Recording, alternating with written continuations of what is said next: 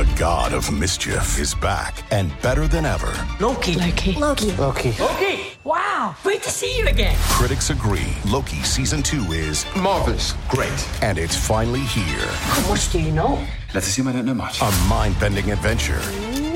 Spectacularly cinematic. I've been waiting for a moment like this. It surpasses all expectations. A little over the top, don't you think? I thought it was spot on. Loki season two now streaming only on Disney Plus. You are listening to Habsent Minded, brought to you by Habs Eyes on the Prize.com.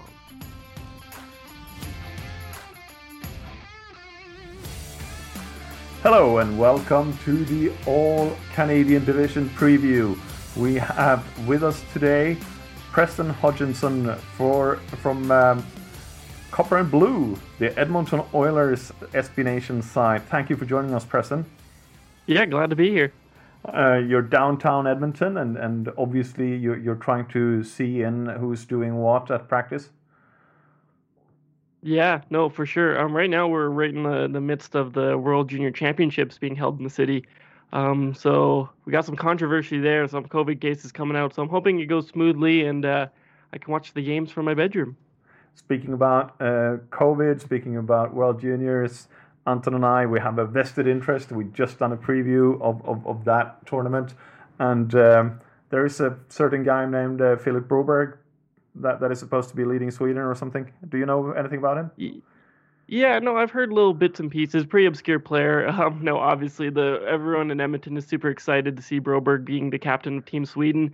a lot of high hopes for him. He's been showing well, and uh, I believe he's in the Swedish Hockey League right now, um, or he was before he came to Edmonton. So there's lots of excitement surrounding his his appearance here. Do you think The he same- will? Do you yeah. think he will No, make no. the team from, from, from out of camp, or will he go back to Sweden? Um, I'm, I'm. If I were a betting man, I would say he goes back to Sweden. Um, he's a very promising prospect, and he has shown well the past year. But I think that with Ken Holland and how he usually handles prospects, they're going to give him as much time as possible to develop.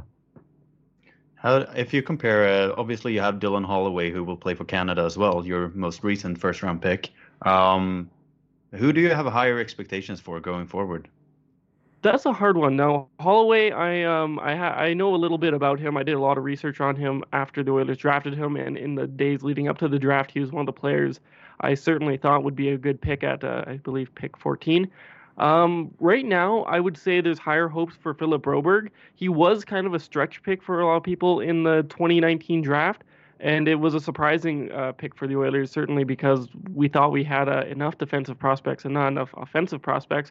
But I think Broberg has really shown in that year since being drafted that he's a force to be reckoned with and someone who can make a pretty big impact at the NHL level if he develops uh, uh, as expected. So I think we have a lot of high hopes around Philip Broberg right now. That could change from a year from now with Dylan Holloway. Um, but right now, Broberg is uh, among the players we're most excited about here at Edmonton. Well, he was And, uh, drafted more or less as a forward anyway. Yeah, I was gonna say Mhm. he's more of an offensive prospect anyway. So Yeah, it's going to be weird. Um, Edmonton for a long time has struggled to have like uh, some power play defensemen, some offensive defensemen, and now we have Evan Bouchard and Philip Broberg coming up on the right and, le- and left side. So it'll be interesting to see how that uh, how he fits into the roster in the years to come. and it's it's it's a it's an interesting roster that um, Edmonton has obviously carried a lot with with McDavid, um, and um, is it too much of a one man show? You think? Well, I, I don't think it's a one man show anymore. I think we got uh, categorize it as a two man show, especially with Leon Draisaitl leading the league in points, getting the Art Ross, and then the Hart Trophy to boot. So uh, those two were huge for the team, obviously. Um, the thing that bothered me personally, um, I think a lot of fans here in Edmonton, is that we didn't have a lot of depth scoring. So was, if if one of those guys weren't performing, it was almost certainly going to be a loss or a very very tight win. So coming up into this season, we're hoping some of the additions uh, gives those guys a bit of help up front. Is it a Well, fact of have Jim- outscoring the opponent, or, or, or are you playing a, a structured game of hockey? Well, um, I think throughout the season, the, the team was actually pretty structured. It actually surprised me with the likes of on our, our back end with Ethan Bear and Caleb Jones coming up and playing some extended time. They actually uh, helped stabilize the defensive end quite a bit. That kind of derailed in the playoffs, and you really saw our weaknesses on the defense. Um, so, yeah, the hope going forward is that we play a more structured game. But you know, we do have a young blue line and some uh, the guys like Darnell Nurse who are who are getting up there in age, but um, uh, still need to refine some of their games in the defensive zone. I was just gonna say, like, if you're looking for secondary scoring, you still have three more years on the James Neal deal, so hopefully you will get something good out of that. I mean, he re- rebounds with 19 goals last year. Uh, do you think that he can keep it up? He's 33 now, going on 34. Yeah, no, I really like that deal. Uh, I know a lot of Flames fans will tell tell you the opposite that uh, Milan Lucic was the the winner of that deal, but the way I see it, the stats don't lie. 19 goals for James Neal uh, would have been a 20 goal season if not for COVID. Um, I don't believe he will be in the top six this year. I certainly don't uh, hope he isn't. Um, but he's a he's a great uh, a bottom six guy. Um, I don't know if he'll quite get that uh, 19 goals. He was helped a lot by that power play time he had. But yeah, hopefully, I have high hopes for him as well. Starting from the back end, really, um, the goalie situation, we don't know what it will be with the taxi squads and, and whatnot, and when AHL is starting, and, and etc. But how does the goalie situation look for, for Edmonton Oilers? Uh, it's a very uh, contentious uh, position for the Oilers right now. Of course, uh, they did that controversial move in bringing back Mike Smith, a move that not a lot of people agreed with, me included. Um, Smith just he's getting too old to be in the NHL now to be a reliable uh, goalie, and I understand that he might be in that backup position. But the way I see it, it's uh, he's a liability on the ice. He plays the puck, and when he can play it, it is nice. But more often than not, he plays uh, plays the puck right into the opponent's hands, and it, it comes back to bite him. So it's going to be a very difficult season for the goalies, especially in a Canadian division that has some high flying offense from uh, Toronto and Winnipeg and and guys like Matthews and Laine and stuff. Um, Mikko Koskinen was actually a guy who surprised me last year. Uh, I think he should have been the starter for the majority of the year. He had, I think, I believe, a 9 point, uh, 0.918 save percentage, so it was pretty decent. Um, so I think he'll be a suitable starter. Smith in the backup role is really not ideal, um, but with taxi squads, I could see a- Anton Forsberg um, potentially coming in and taking that spot from Smith.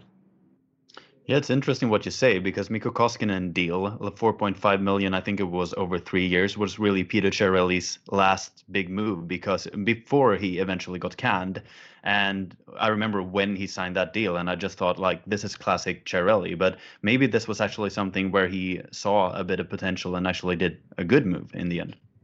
Yeah, no, uh, I believe that deal happened like a day before he got fired. So I don't. I, the, the Oilers tried to, they tried to spin it saying, "Oh, it was us who did it, not Chiarelli," but it it did have the hallmarks of a classic uh, Chiarelli overpayment.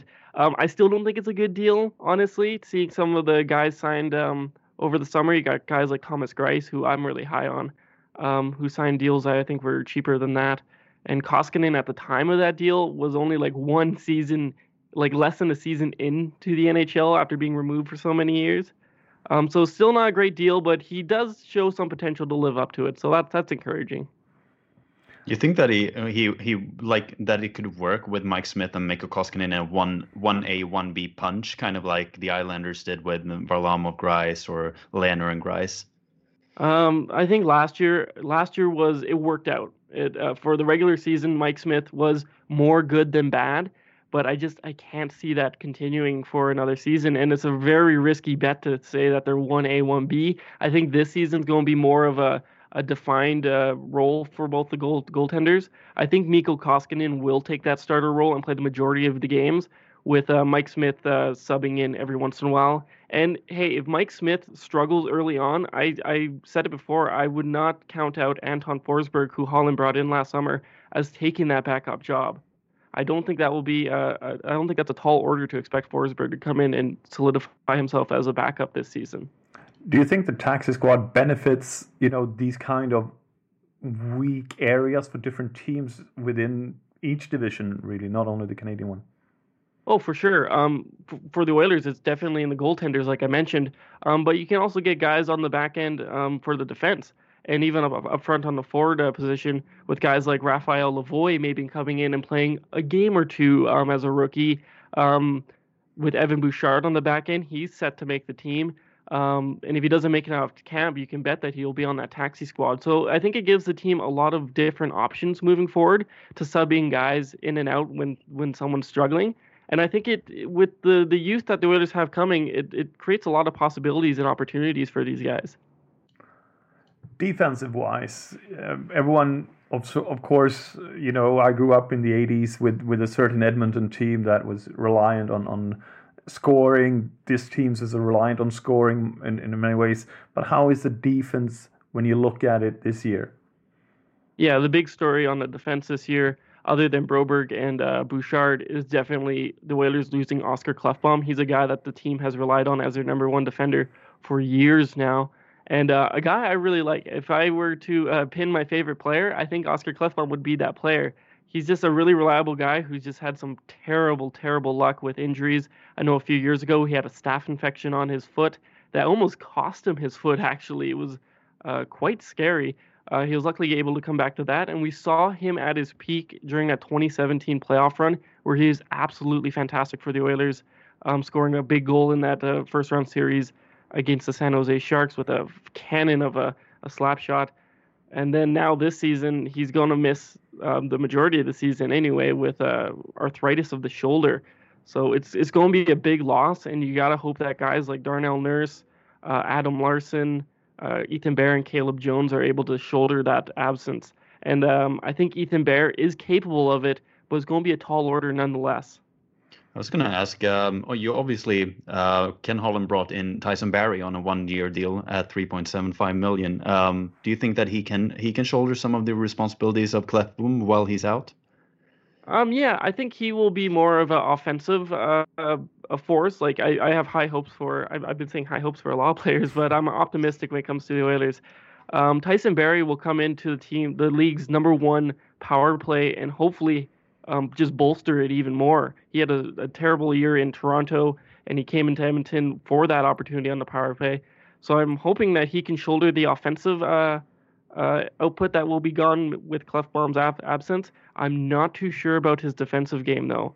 Um, he he's not a great defensive defenseman, so I'm I'm worried about his play in the defensive zone because the team is already uh, just very poor in their own end get ready for that since you have Philip Broberg coming in.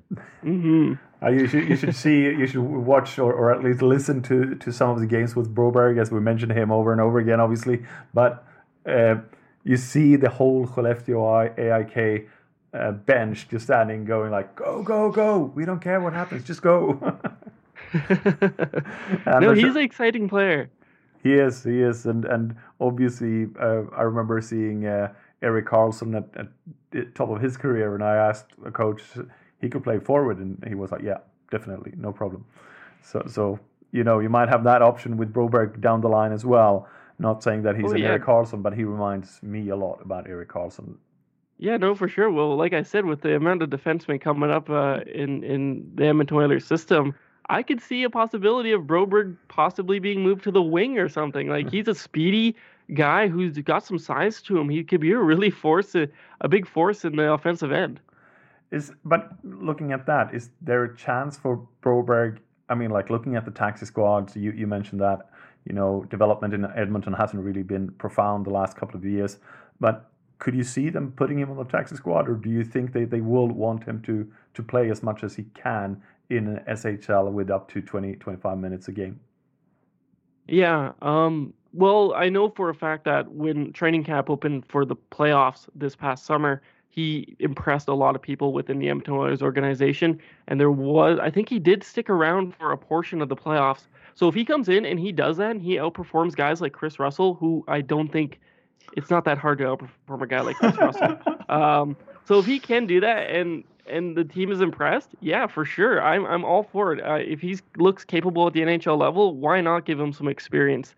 Um, it's already a weird year as it is. It couldn't hurt giving him like a game or two in the NHL. It's also a short season because there are less mm-hmm. games, so it might, and it's less travel as well because you're most likely looking to to have home and home games uh, in a way, like you're playing two or three games on a trot in one city and then move on. Uh, that might help younger player play up to their skill level as well, rather than you know the constant travel and the grind that is the NHL. Yeah, for sure, and and you have to you have to take into account that the you have to get a guy like Broberg adjusted to the NHL game and the NHL ice, right? Over in Sweden, he's playing on uh, international ice, so the faster you can get him acclimated to the game here in North America, the better, right? Yeah, and now I, now I'm going, just going to toss it to you, like I always do with when that's brought up. We usually send the North American players down to play Polish hockey for three seasons just to get acclimated to the Olympic-sized rink either as well. So I think it's a bigger bigger thing than, than many things. If you're a smart hockey player, you will adjust over a couple of months and, and it will be fine. Um, but but yeah, and obviously he's playing a tournament on on NHL size rink route. Yeah, for uh, with the with this tournament, I think it's going to be uh, extra important for a guy like Broberg because he's right here in Edmonton with the team that drafted him, and he's going to have all the Oilers scouts looking at him, the management looking at him. He's going to be under a microscope here and if he performs also well the fans here, and, and obviously the, the SB Nation Briders. Mm-hmm, for sure, yeah. I'm going to be paying uh, very close attention. I'm, I'm planning on doing some post game coverage with a special focus on how Broberg plays um, with Team Sweden. If he comes in and he performs really well and he's one of the tournament's best defensemen, that's only going to help him um, help his case in making the taxi squad this season. Looking, I was it. Oh. Yeah, I was just going to ask you about the guy like you were talking about Kris Russell, and um, he still has two years left on his four million. Uh, um, four no, million. He has, he has one yeah. one year. This is his final year on that. It is because it's yeah, and then they re-signed him. I think for uh, they signed him to a cheaper deal for expansion purposes. I believe. Oh, that's you know much better. I was going to ask if he could be a cap casualty for this summer, but I mean that's great that you only have one year left on that deal because it hasn't really, it hasn't really brought back that much for for the Oilers, obviously. No, that's uh, another example of Peter Chiarelli um, doing Peter Chiarelli things. We traded Jordan Eberle for that deal, so yeah, you traded a few uh, core pieces really in in in different deals. Adam Larsson, obviously, which is one of the least spoken about deals of that day. Yeah, yeah, you don't hear about the Taylor Hall deal anymore here in Edmonton. Uh, no, that's a that's a daily. I feel like people bring that up daily still. Um, I still don't like the deal, but you know, Adam Larsson. at least he came in and he provided a. He's a useful player for the Oilers still. He's a he's a steady top four guy. Um, he struggled last season and the season before, so he's coming off a few bleh seasons, but uh, there's always hope that he can uh, come back and be that defensive stalwart that we all know him to be. In for mm. Team Sweden, Anton and I have just uh, said uh, we call them the dynamic duo, the terrible twosome, the twisted sisters, more or less. But no, it's not twisted sisters, but but they are equally loud when it comes to hockey uh, because um, Holtz and Raymond are, are obviously the focal point for the Swedish offense, but you have Draisaitl and and uh, McDavid on your team as well. So, are they? Uh, will they continue? Can Draisaitl live up to that hype? Can McDavid uh, maybe get the number one spot back? Yeah, no, for sure. I think um, if you ask anyone here in Edmonton, it's it's McDavid. McDavid's still the number one guy here. Um, Draisaitl is just uh, icing on the cake, right? Um, we didn't expect him to be as good as he was and especially this past season, they were able to split up the two so they could uh, center their own line. So it's a good one-two punch up front. Um, and you gotta give a lot of credit to a guy like Kailer Yamamoto, who came up in I believe December or January of last season and really just invigorated that second line with um, Draisaitl and Nugent Hopkins. They they were just unbelievable together, and a big reason of, of why um, uh, Draisaitl was able to take home the Art Ross and the the Hart Trophy. So um, yeah, I, I'm hoping that they can keep it up. Uh, McDavid, I think there's no doubt that he's going to continue to be McDavid and one of the best players in the league. Draisaitl, I know for the past few seasons, there was a lot of doubt when he scored, had that 50 goal season. A lot of people were like, "This is the high mark, the watermark of uh, of Draisaitl's career. He will not do any better." And then he came back and he had even more points and was on pace for another 50 goal season. So I think he's really proven himself to be one of the elite players in the NHL. And um, I don't think anyone should really doubt that anymore. He's done it two seasons in a row. He's still young. Nothing has changed. If anything, he's only going to get better with his with age and training and whatnot. Will the extended play uh, break have helped these two guys to heal up, and or if there's been any nagging injuries? Obviously, I don't know that, but but will it help them to to maybe come in and and perform at an even higher level? Yeah, I don't believe there were any injuries to uh, either of them. I could be wrong. Uh, obviously, McDavid had that uh, uh amazing recovery with his leg uh, just a, a, year or two ago.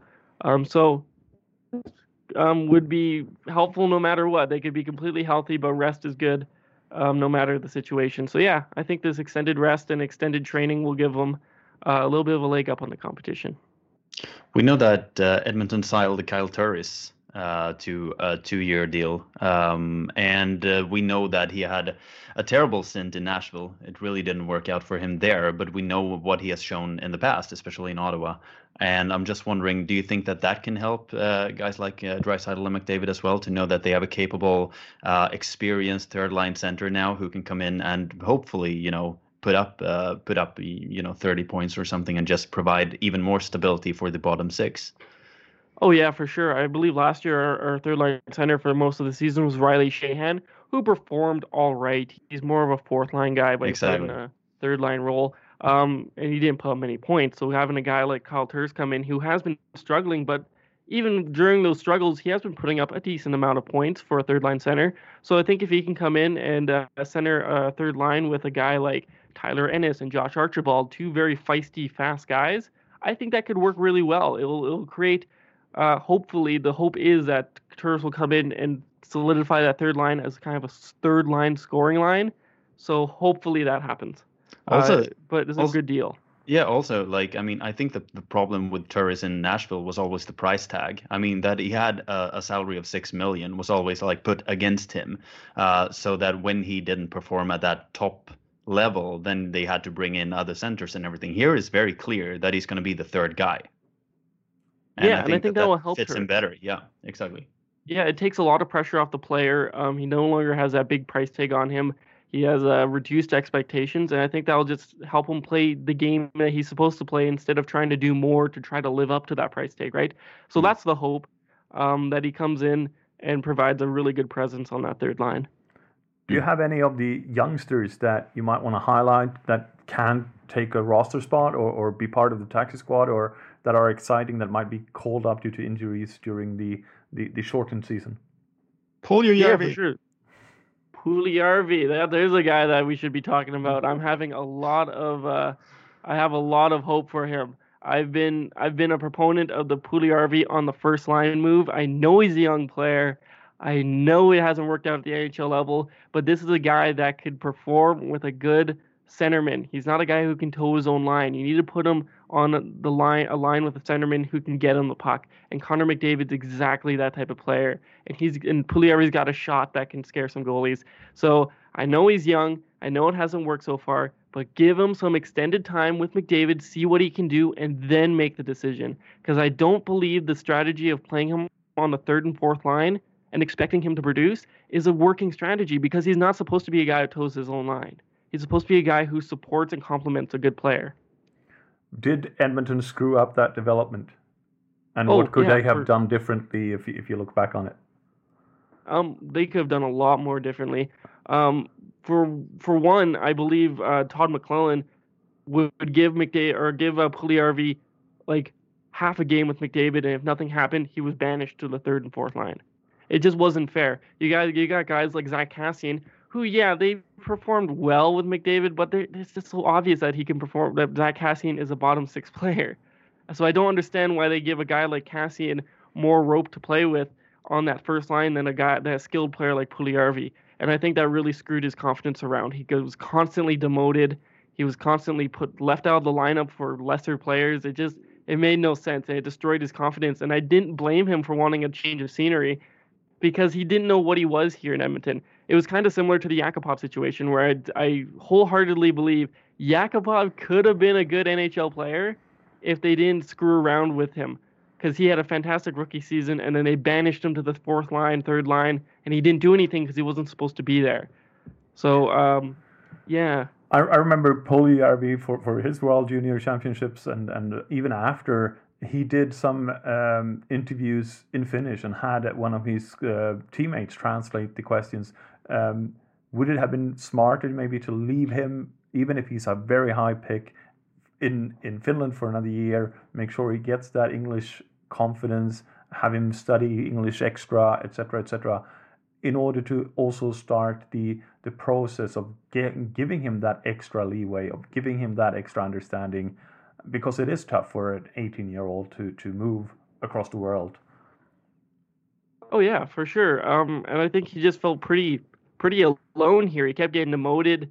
He kept getting banished to the the press box, and he didn't. He could barely speak English, and he was constantly bombarded by reporters.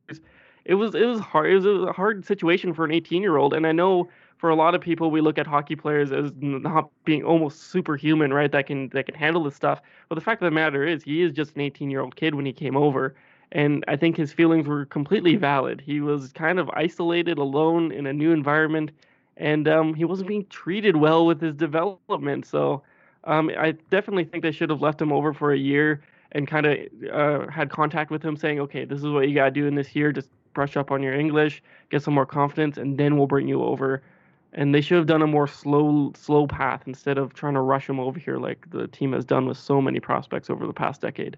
I think the problem was as well that he was always being compared to Laine because they always had. I mean, it was always a one-two punch, right, with Laine and and Puljujarvi, and they were expected to go two and three.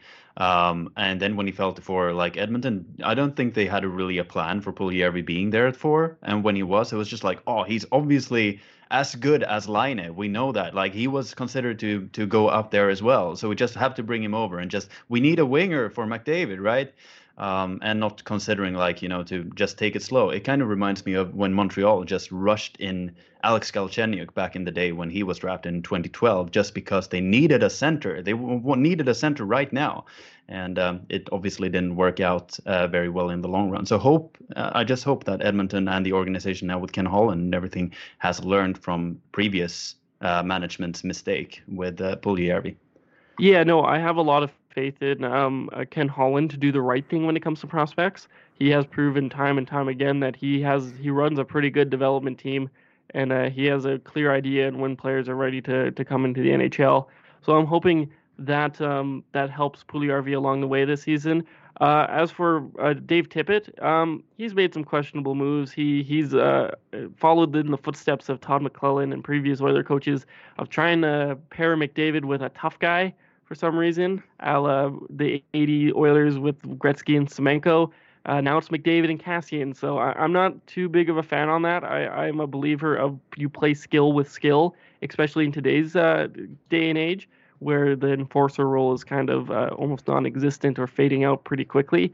So I'm hoping uh, Tippett gives Puljujarvi that time and that uh, that opportunity to adjust on a, on a scoring line with McDavid. The team is in no position to be picky. They don't have many options for uh, a winger on McDavid's line. It's really just been uh, Zack Kassian and sometimes Josh Archibald, which both aren't top line players, whereas Puljujarvi has the potential and the skill to be that. So I hope mm. and pray that they they actually give him some extended time to to click up there. He's a .75 um, per game player in, in Liiga this season. Last season he was even better, if I remember correctly. But but what sort of you know playing with?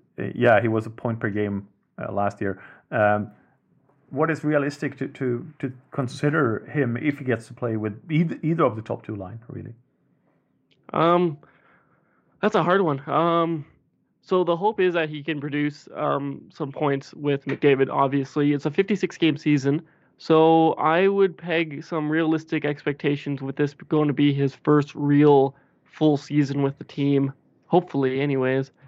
Um, I'd probably peg that number around 25 to 30 40 points like in there you're you're really hoping um, obviously the 30 to 40 is pretty optimistic but at least 25 points I think would be considered a rather successful season. So you mentioned Yamamoto before uh, with Draisaitl. Who else do you have playing on that second line? Um, this year is going to be Dominic Kahun, um, Draisaitl's uh, mm. childhood uh, line mate. So it's going to be interesting to see how they uh, uh, link together this season. I love the contract they got him to. I believe it's uh, below one million for one year. It's it's a fantastic value deal. Um, and uh, I'm surprised that he wasn't able to get more. He's been a guy who's who scores, and uh, I believe last year in Buffalo, uh, he had like five points in like ten games. Like it's something like that. Uh, those numbers are probably not right, but uh, he can score, and I, Yeah, I don't understand. Four and six actually. Four and Yeah, six. so so some pretty good points, um, point per game player almost. Mm. Um, in Buffalo in that short amount of time, I'm surprised that they let him go. Um, but I think he fits perfectly on that line with Draisaitl. There's already that chemistry they've established um, from their years playing in the Dell League in Germany. So um, I'm, I have high hopes for him as well. I think it's going to be. I think our top six is as strong as it's ever been.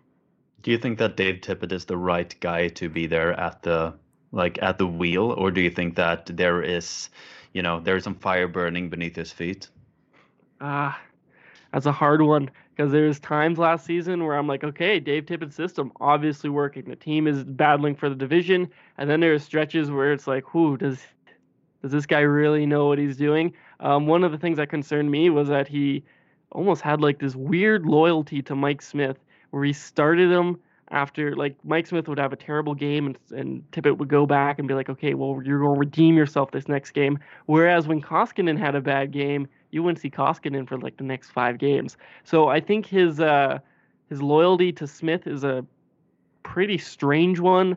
Um, I think he is an old school coach that likes to play uh, some character players in the top six, which I don't necessarily agree with. with and I mentioned that with his uh, affinity to put uh, uh, Kassian on that top line. So I'm hoping things change a little bit. Overall, I think he is a good coach. It's just going to come down to those key issues to see if he can adjust to a modern modern style of play. it's even more important when you consider the opponents in, in this year's um, Canadian Canadian division. Um, we, we look at Toronto. We look at, um, as you mentioned, uh, Calgary. You mentioned Winnipeg. You mentioned, uh, or you didn't mention uh, Pettersson and, and, and Vancouver, and obviously Montreal has beefed up their their top six as well this the, for this season. And rumor has it when we're recording this that uh, Montreal might not even be done if Bergevin wants. He, he can he can get another player in according to. Um, uh, to Friedman, yeah. yeah. Friedman on Twitter. So so this is you know that it, it almost seems like a the Cold War again. Everyone is just buying things, putting up things, and, and scaring other teams with it. It's important to get obviously even even more important really to get a good start this year. And and who is that guy you can see that not that it might happen, but if Tippett gets fired, who would you want to see replace him? And is there an option to replace him really within the within the club? Um, I think um, within the club, I think Glen Gulutzan has uh, has uh, shown quite a bit of promise. Um, I know he's had stints in uh, Vancouver and or was it yeah Vancouver, Dallas, and Calgary before coming to Edmonton. Um, he didn't really perform all that well as a head coach in Calgary, but he's really overhauled the team's uh, special teams. Um, so I think that could be a potential uh, replacement if Tippett gets fired. I don't think that's a possibility this season. I think if the Oilers miss the playoffs, he's going to get the benefit of the doubt. He did lead the team to quite an impressive uh, finish last year. So um, yeah, I think for an internal option, it would be Gulutzan would be the first choice. Um, external, that's pretty hard. I'll have to. I'd have to have a list of coaches available. I can't really think of them off the top of my head. Bruce um, Boudreau, maybe. Yeah, maybe. Um, I'm I've never been the biggest fan of his uh his uh, outward personality, but he, he's a possibility. Um, uh, but if they if they do decide that, I say they, they, they go with a more modern style of coach um, that has an emphasis emphasis on offense, because they have the tools to be a great offensive team if they're if they're coached right. Um, but they gotta stay away from guys that are that are old school, like Mike Babcock and and and guys like that should just be blacklisted. I don't want it, them anywhere near the team. Ken Holland and Mike Babcock has a good relationship. You might, uh, Yeah, yeah. scary. I don't like that. Um, that, You, that you, worried you me. I give thought you're the team giving Preston nightmares for, for about a week now, Anton. Yeah, no. Uh, that scared that, that that Red Wing connection scared me with uh with the goalie market this year. I thought for sure that we were going to sign Jimmy Howard. I was so scared of that. But Well, then you well- signed Mike Smith uh, to an extension Yeah. instead, so then you were happy again.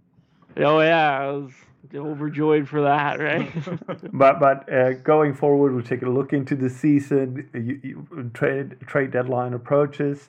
Uh, you, you're there. You you can make a push. It it will be extremely important. We know for a fact this year that there will be a Canadian team in the semifinal. Uh, Yes. So so so we know that for sure. Uh, so so there might be all to gamble here. What kind of prospects do you have to give up for for that player, even either for a, a, a loan, uh, you know, in a way, uh, or someone that you could keep on the team for for a little bit of time? Um, so for what we have to offer, like if, if the Oilers go to the trade trade deadline and they're sellers, it's been a failure, a complete utter failure of a season. So I'm expecting the team to be buyers at the deadline, especially in the Canadian division. I think they're one of the stronger teams. I don't know necessarily if they'll take the division. That's pretty uh, up up for grabs from a lot of teams, but I think they will make that cut to make the playoffs to be buyers at the deadline. Um, for what they have to offer when it comes to prospects, I know this past summer, um, a lot of people were floating the idea of Evan Bouchard being available, especially when it comes to Oliver Ekman-Larsson. Um, I wouldn't do that if I were them. I think uh, Evan Bouchard has really high potential to be a high scoring defenseman in this league. Um, I think a few models have him at like what 89% chance of being an NHL star or something like that. Um, so I re- I'm really high on Bouchard. Uh, equally as so, that same goes for Broberg. I think those are some those are two guys the team has to keep, and I would label them as near untouchable unless they get an, an offer that absolutely blows blows the team away.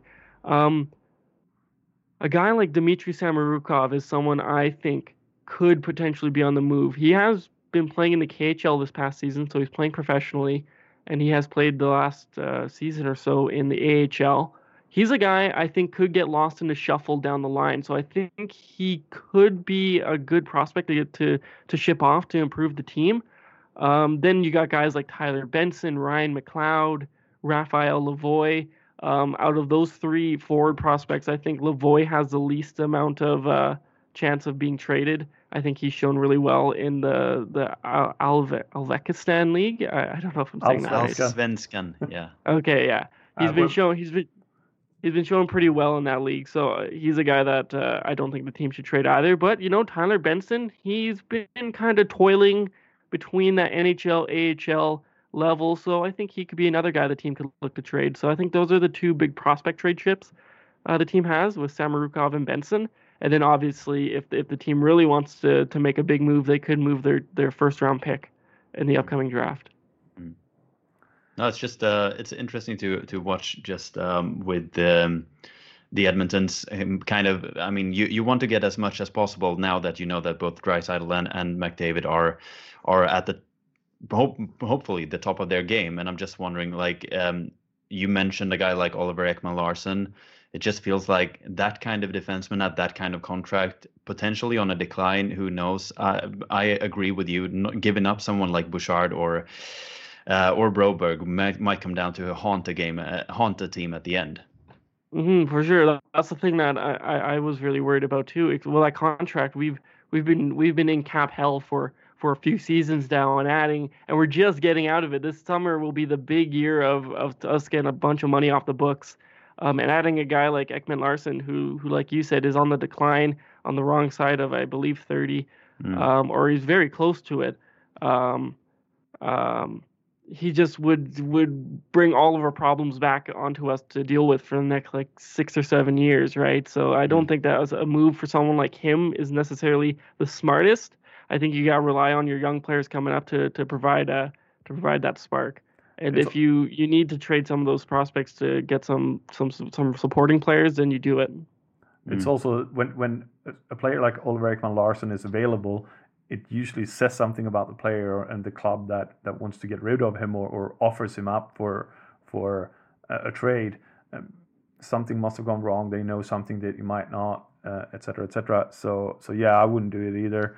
Um, I like Oliver Ekman-Larsson. He's a nice guy, and, and I've done a few interviews with him. But yeah, you, you don't give up someone that has the potential for someone that is the, in in decline already. Yeah, for sure. And I, I'm also a huge fan of Oliver Ekman-Larsson. For years, I wanted him on the Oilers, and it seems like the rumors came at just the wrong time for, for both the player and the and the team. It just won't fit right now. But if you asked me this question four or five years ago, I would be completely for it. But around the Adam not so Larsson trade. Yeah, like if it was Taylor Hall for Oliver Ekman-Larsson, I would have been a lot more happier with it, but uh, nowadays, eh, not so much. No, I think everyone would have been more happy with that trade. But Oh, yeah, yeah. as as we said, like Arizona has signed Ekman-Larsson to a um, huge deal until 2027, so that can be the reason that they want to move on since they've changed front office and everything, and they want to do a rebuild. I understand that you want to don't want to be tied to a captain that will be like 36 when that deal ends. So, and I'm just wondering who would want to make that deal at this point. I think Arizona's kind of stuck with him.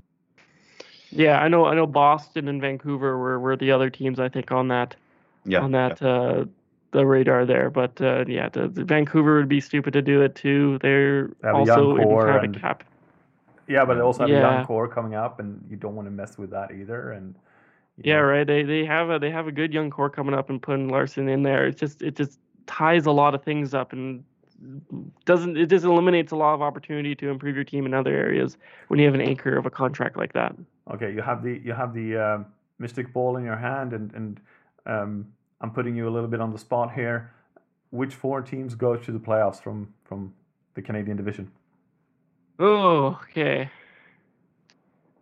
I believe Toronto will make the the cut. They're I think they're among one of the best uh, teams in the in the division this year. As much as it pains me to say that. Um, Edmonton, I've already stated that I think they'll make it. I think they got the good the offense and uh, the defense. I think will be just fine. It won't be anything too crazy, but I think it'll be uh, just an average defense. And I think Koskinen can really, if he if he starts the majority of games, can lead this team to a playoff spot. So Toronto, Edmonton.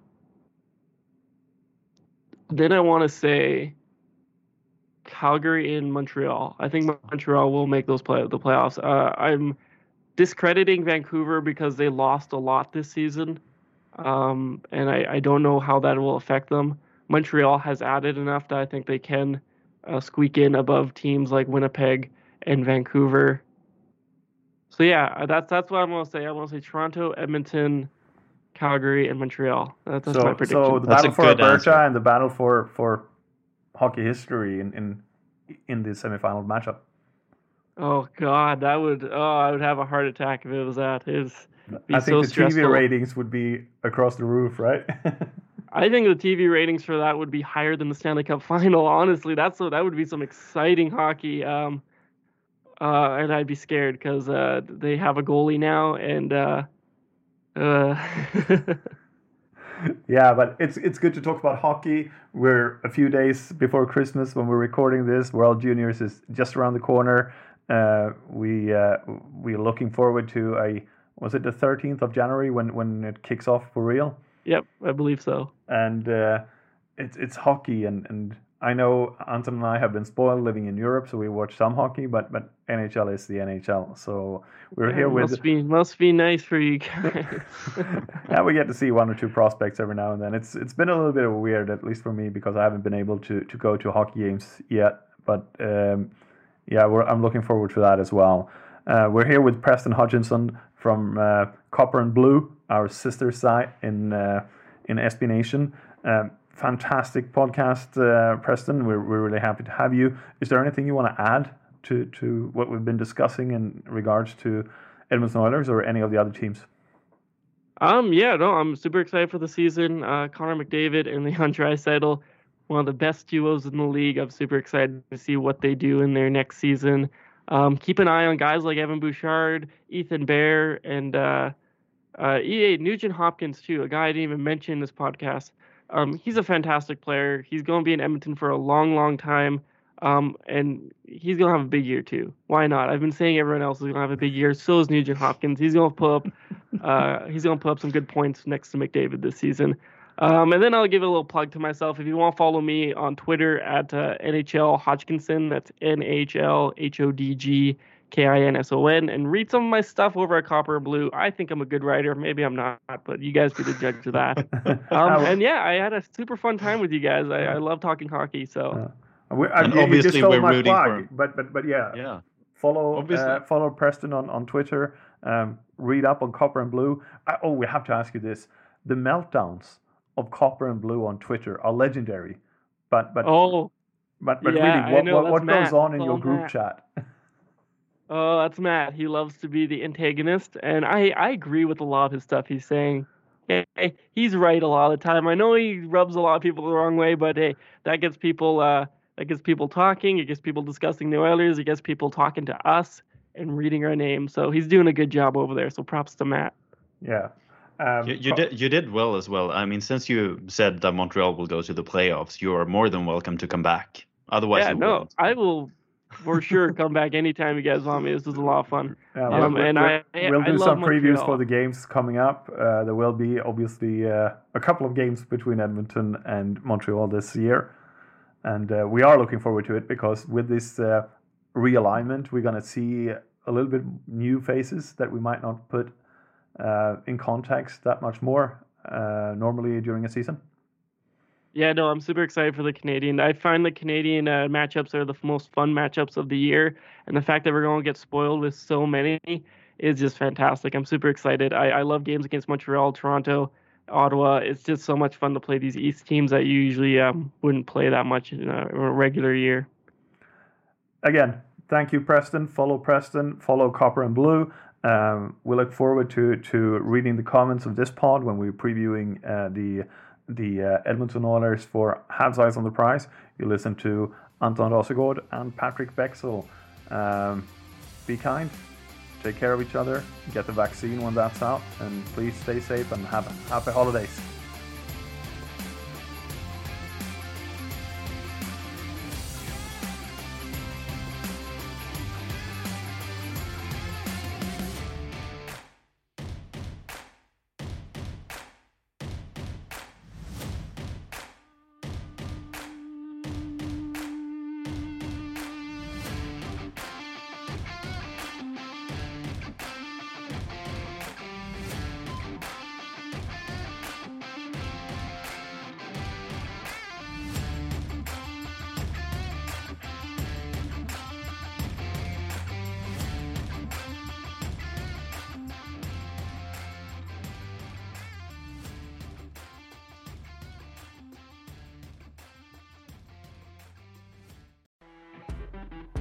Listening to a true crime story that has an unbelievable plot twist that makes you stop in your tracks? That's what our podcast, People Are the Worst, brings you with each episode. I'm Rachel. And I'm Rebecca. We're identical twins who love true crime cases that make you say, didn't see that coming, and we hate the people responsible for them. Listen to People Are the Worst now on Apple, Spotify, or wherever you get your podcasts.